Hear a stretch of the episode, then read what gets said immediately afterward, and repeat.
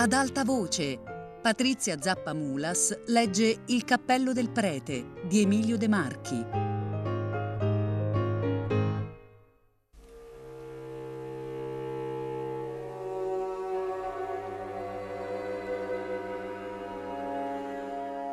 Doveva proprio andare dal giudice o correre invece alla stazione, saltare nel primo treno in partenza, prendere il largo? Se non era la cella, poteva salvarlo il bosco. Frate o brigante, per conto suo, era tutt'uno, purché non gli mettessero le mani addosso. Così pensava ancora tra sé, bilanciando il pro e il contro, la vita e la morte, il tutto e il nulla, mentre era già in vista del palazzo di giustizia. Vi erano quasi due forze operanti in lui, una razionale che lavorava nel vuoto senza dentellati, un'altra istintiva e sofferente che lo sospingeva. Così proviamo tutti quando andiamo a farci strappare un dente che ci fa soffrire le pene dell'inferno. La volontà ha paura, ma il dolore ci tirerebbe il capo sotto la mannaia. Sul punto di porre il piede sulla soglia di quel tribunale, dove da una settimana si erano occupati dei fatti suoi, Obarone sentì sprofondarsi in un gran buio. Fu una breve vertigine, contro la quale reagì puntando il bastoncino a una delle colonne presso il portone e appoggiandovisi un momento col petto. Se egli avesse avuto l'occhio per vedere le cose del mondo, avrebbe notato nella corte sotto i portici un gruppo di persone che al suo comparire si mossero e si agitarono, sussurrando il suo nome mentre egli passava davanti.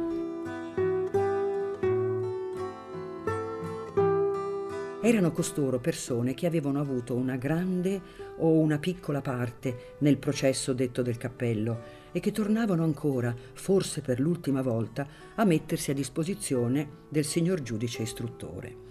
C'era Filippino il cappellaio, vestito come un principe nella sua giacca di panno a grandi scacchi. C'era donna Chiarina sua moglie, in una mantiglia di seta con una frangia di pizzo e un ventaglio a colori vivi. Dai capelli usciva un alto pettine di tartaruga che il marito aveva pagato 250 lire.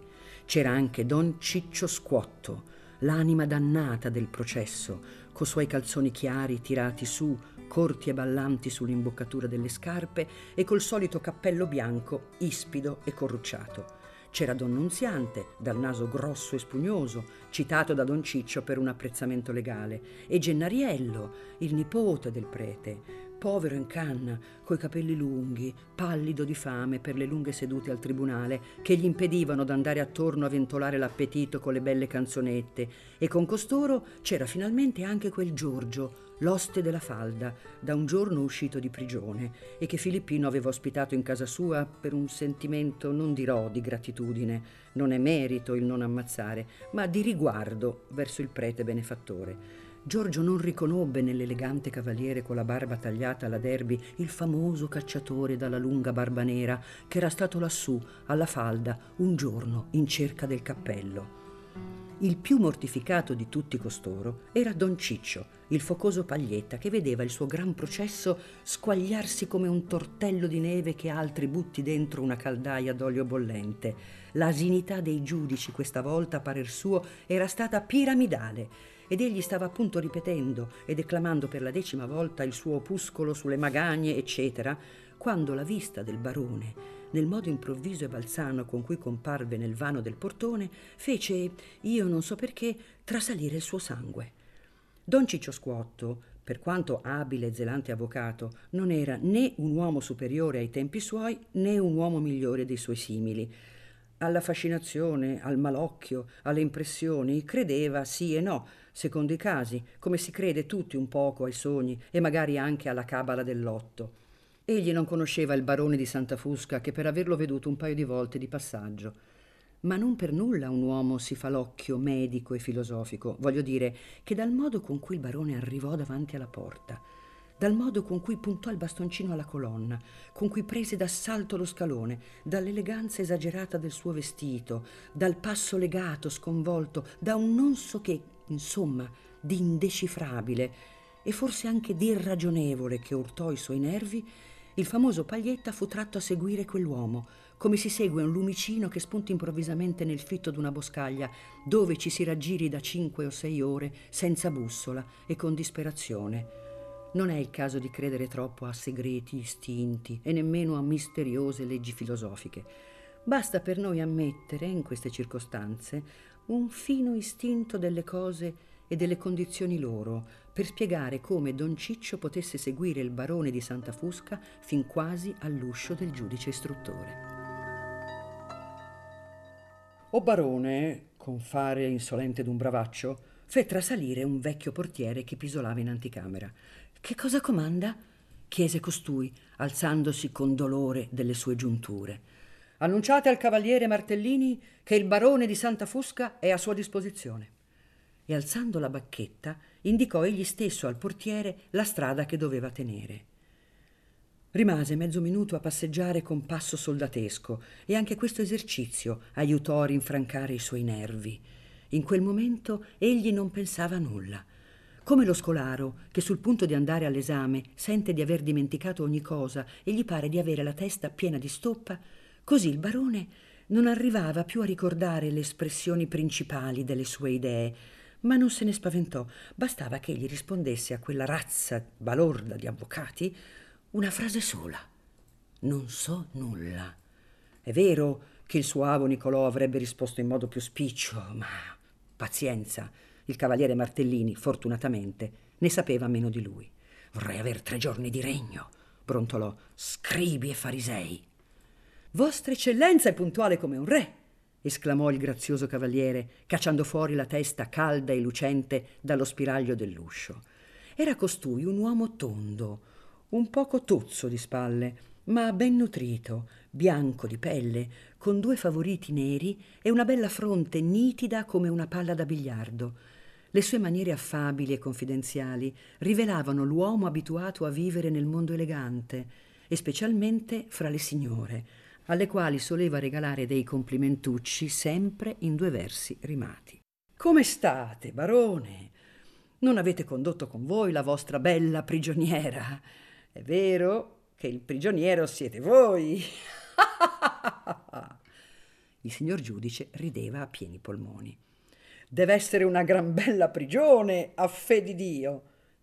Che cosa? La principessa. Basta. Voi giocate a partita doppia, vincete alle corse correndo e vincete in amore arrivando a tempo.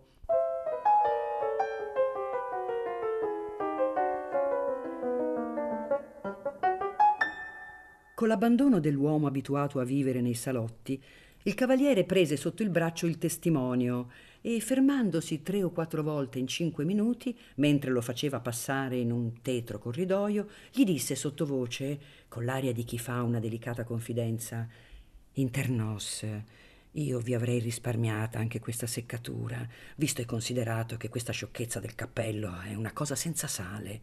Ma anche noi, poveri giudici, siamo vittime del pubblico e specialmente dei giornalisti. C'è poi quel povero Don Ciccio. Conoscete Don Ciccio? No. È il più ridicolo uomo del mondo, un paglietta stizzoso, insistente, noioso come una zanzara. È lui che fa fuoco e fiamme perché io scopra questo prete. Ha trovato un babbeo che spende volentieri e intanto spilla la botte con la scusa delle carte bollate. Don Ciccio vuole che io gli trovi ad ogni costo il prete, o vivo o morto. È meglio morto che vivo, per la reclam della bottega, capite? Insiste, minaccia fin degli opuscoli e voi non avete idea che cos'è un avvocato che scrive degli opuscoli. Vi confesso che vien quasi voglia di ammazzare un prete per contentarlo. La risata squillante del piccolo magistrato risonò nelle volte buie del corridoio. Dunque, caro barone, bisogna che io mostri almeno la buona intenzione e che interroghi, se necessario, anche le capre e i cani di Santa Fusca. Interrogato, il cane non rispose. Che cane? esclamò ad un tratto il barone, che metteva troppi pensieri suoi in mezzo alle allegre parole del giudice per poter pigliare al volo una facezia. Ai cani si può mettere la museruola, ma non si può metterla ai giornalisti e agli avvocati.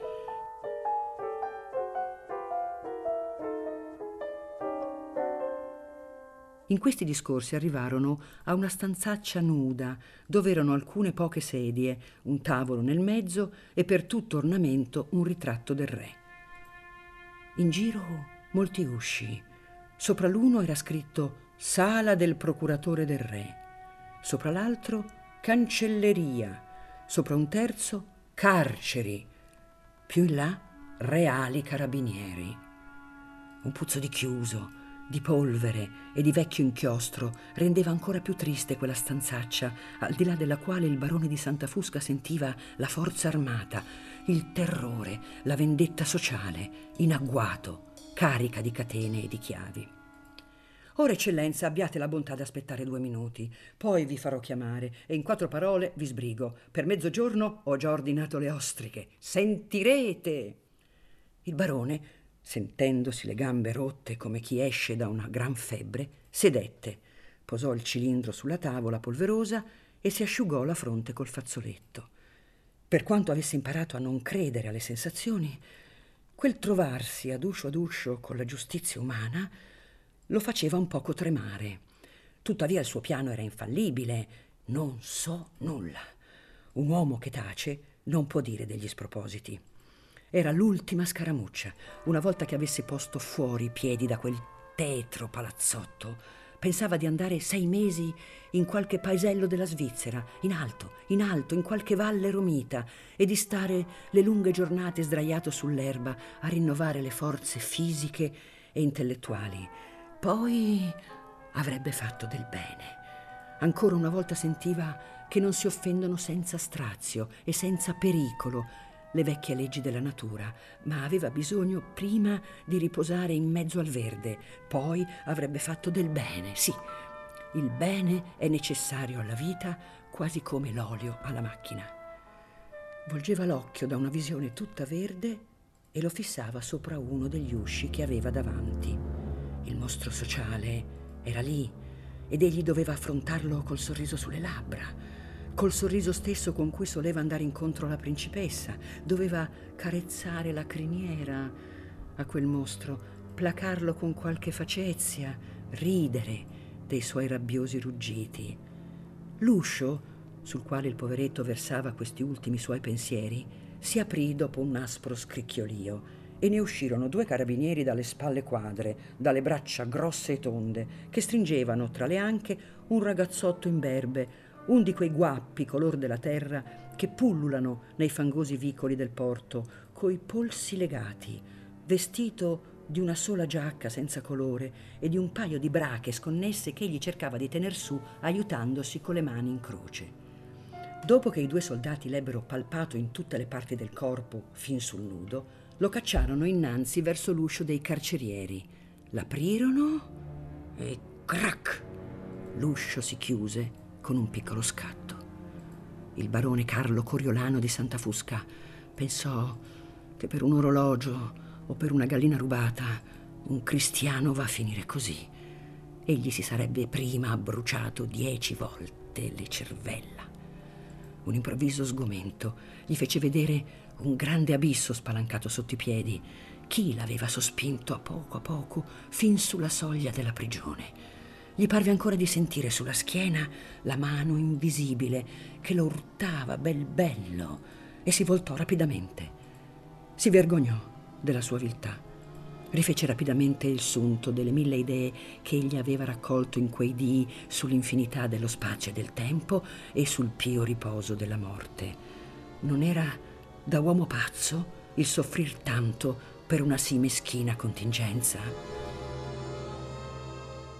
Vostra Eccellenza è pregata a entrare. Queste parole furono pronunziate con un tono di umile ossequio da un vecchio usciere, magro come un merluzzo, dal capo sottile e bianco, vestito d'una sciupata toga nera. O barone stette come incantato a guardare quell'uomo dalla testa piccina, vestito anche lui come un prete. Si accomodi per di qua, eccellenza. Santa Fusca fece ancora uno sforzo sopra se stesso e si spinse avanti. Il vecchio usciere, vedendo che stava per infilare un uscio falso, gli pose gentilmente una mano sulla schiena e balbettò Scusi, per di qua.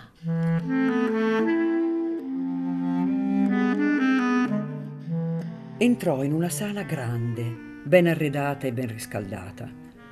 Innanzi a un tavolino ingombro di carte sedeva il cavaliere Martellini, sprofondato nella sua poltrona, fra due cordoni di campanelli che si allacciavano sulle sue ginocchia.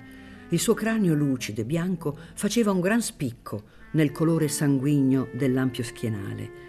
Ai due capi della tavola stavano due signori, curvi sulle carte a scrivere, che il testimonio vide in ombra. Il barone sentì, per una specie di corrente magnetica, che il vecchio usciere, vestito da prete, s'era fermato in fondo alla sala, accanto all'uscio. Si accomodi, eccellenza, disse con un tono più sostenuto l'amabile cavaliere, a cui l'alta poltrona imprimeva un carattere più serio ed ufficiale. Il barone andò dritto e svelto verso la poltrona che gli fu indicata e sedette con un poco di furia e di rispetto. Poiché siamo quasi in famiglia, presenterò il signor cancelliere, cavalier Tinca, e il signor Macelli, mio collega. Le due ombre sedute ai lati della tavola si mossero un poco. Il barone cercò di fare altrettanto. Portate le robe, quaglia, disse il cavaliere. L'ombra secca e nera si distaccò dal muro e portò sul tavolo dei giudici una cesta coperta da un panno verde. Il nostro colloquio sarà molto spicciolo, signor barone, perché vedo che fui già prevenuto. Di che? esclamò molto forte il testimonio. Un briccone può essere sicuro di salvarsi dalle mani del giudice, ma non un galantuomo da quella del giornalista. Scusi, eccellenza, la mia indiscrezione. Che cosa c'è di verosimile nel colloquio che l'omnibus ha stampato ieri in questo numero? Ah! esclamò ridendo il barone a cui l'esordio del giudice aveva un po' costretto il cuore. C'è di vero, primo, che il giornalista non fu mai a Santa Fusca, secondo, che le bugie si vendono a buon mercato. Ella però ha avuto veramente un colloquio con questo signore che firma Cecere. Un colloquio, sì, voglio dire, delle ciarle al caffè.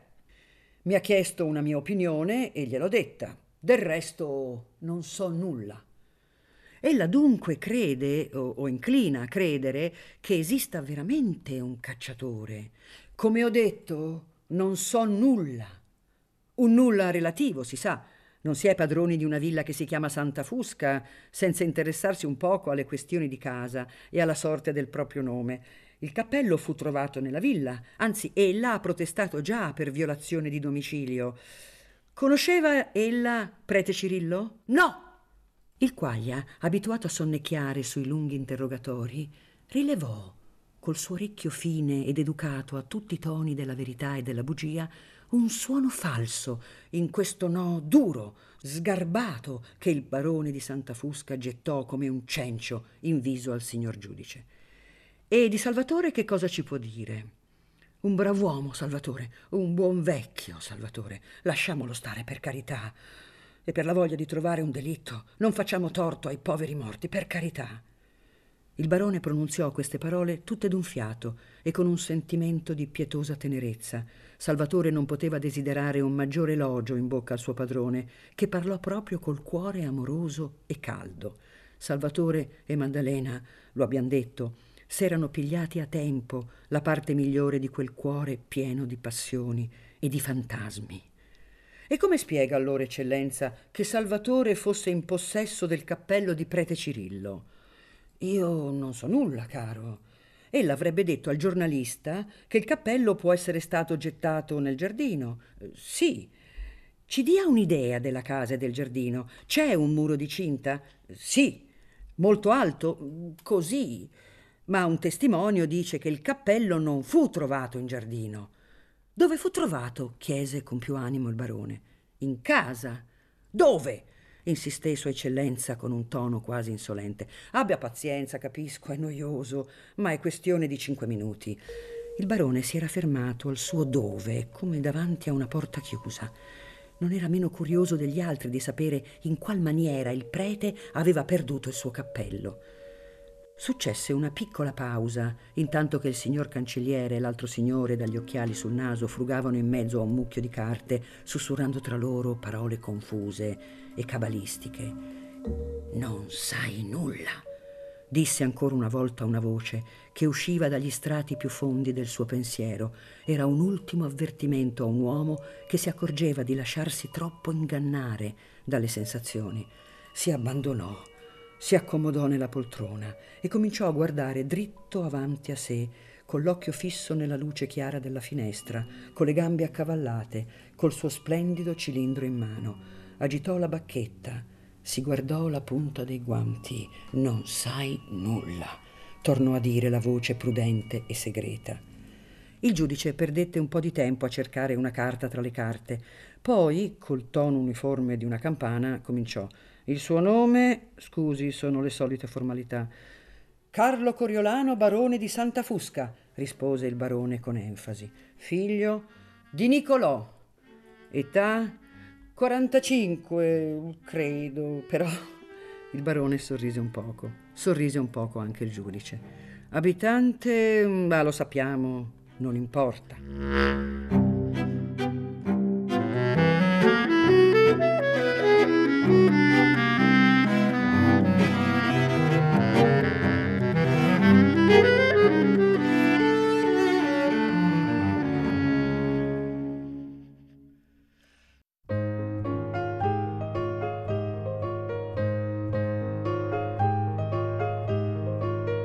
Patrizia Zappa Mulas ha letto Il cappello del prete di Emilio De Marchi, regia di Luigi Iavarone, a cura di Fabiana Carobolante, Jacopo De Bertoldi, Lorenzo Pavolini e Chiara Valerio. Tutte le puntate su Rai Play Radio. Ad alta voce è un programma Rai Radio 3.